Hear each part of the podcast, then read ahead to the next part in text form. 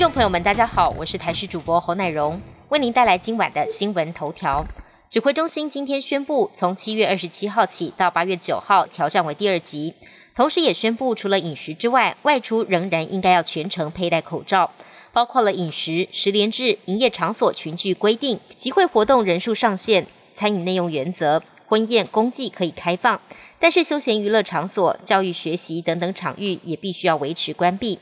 但是新北市长侯友谊表示，新北市是各县市疫情最严峻的，因此这一波新北餐饮一律不开放内用，包括了餐厅、超商、卖场、婚宴只开放外带。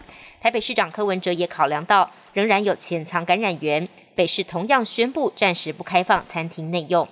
二十七号开始，全台降为二级警戒。在宗教活动部分，绕境进香依旧不开放，不过可以举办普渡活动。下个月就是中元节，中部不少庙宇改采线上报名方式，其中鹿港地藏王庙已经超过四千人报名参加。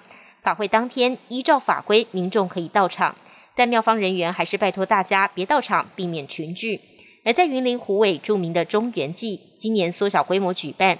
贡品也统一由主办单位准备，普渡活动不办平安宴，不设摊贩，著名的肉山、冰雕、炮城也不得摆设。烟花台风逼近台湾东方海面，目前预估它不会直接侵台，但暴风圈还是有机会掠过东北角。气象局针对北部、东北部及东南部海面发布海上台风警报。今晚入夜之后到明天白天，将是台风影响我们最剧烈的时间点，全台各地都要留意有间歇性骤雨。北部山区恐怕会有豪雨以上的降雨。另外，关岛北方海面又有一个热带性低压生成，未来可能成台往日本方向移动。台风远离之后，还有西南风会接力报道。中南部地区降雨可能持续到月底。东京奥运开幕式将在台湾时间今天晚上七点，在主场馆国立竞技馆登场，典礼长达三小时，比原先预计的还要再晚三十分钟。主要是因为防疫。选手进场时必须保持两公尺的安全距离，而台湾代表团排在第一百零四顺位，由网球好手卢彦勋跟举重女将郭幸纯担任掌旗官。开幕式内容则是保密到家。现在传出日本铁肺歌姬米西亚将领唱国歌，知名歌舞伎演员世川海老藏也会参与开幕式的演出。东京奥运历经两年的疫情波折，今晚正式登场。不过新冠疫情持续延烧。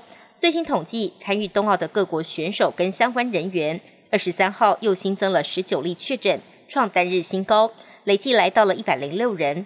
东京当地疫情也没趋缓，继二十二号新增近两千例染疫，创六个月新高之后，二十三号再通报一千三百五十九例确诊。冬奥开幕之后，各国选手必须在新冠病毒的夹击下出赛，恐怕天天都得提心吊胆。澳洲疫情持续失控。新南威尔斯省单日新增一百三十六例本土确诊，是今年以来新高。当地政府宣布进入国家紧急状态，更坦言大雪梨地区应该无法在三十号如期解封。澳洲总理莫里森也对疫苗接种进度不如预期公开道歉。纽西兰眼见澳洲疫情严峻，宣布全面暂停纽澳的旅游泡泡，长达八周。本节新闻由台视新闻制作，感谢您的收听。更多内容，请锁定台视各界新闻与台视新闻 YouTube 频道。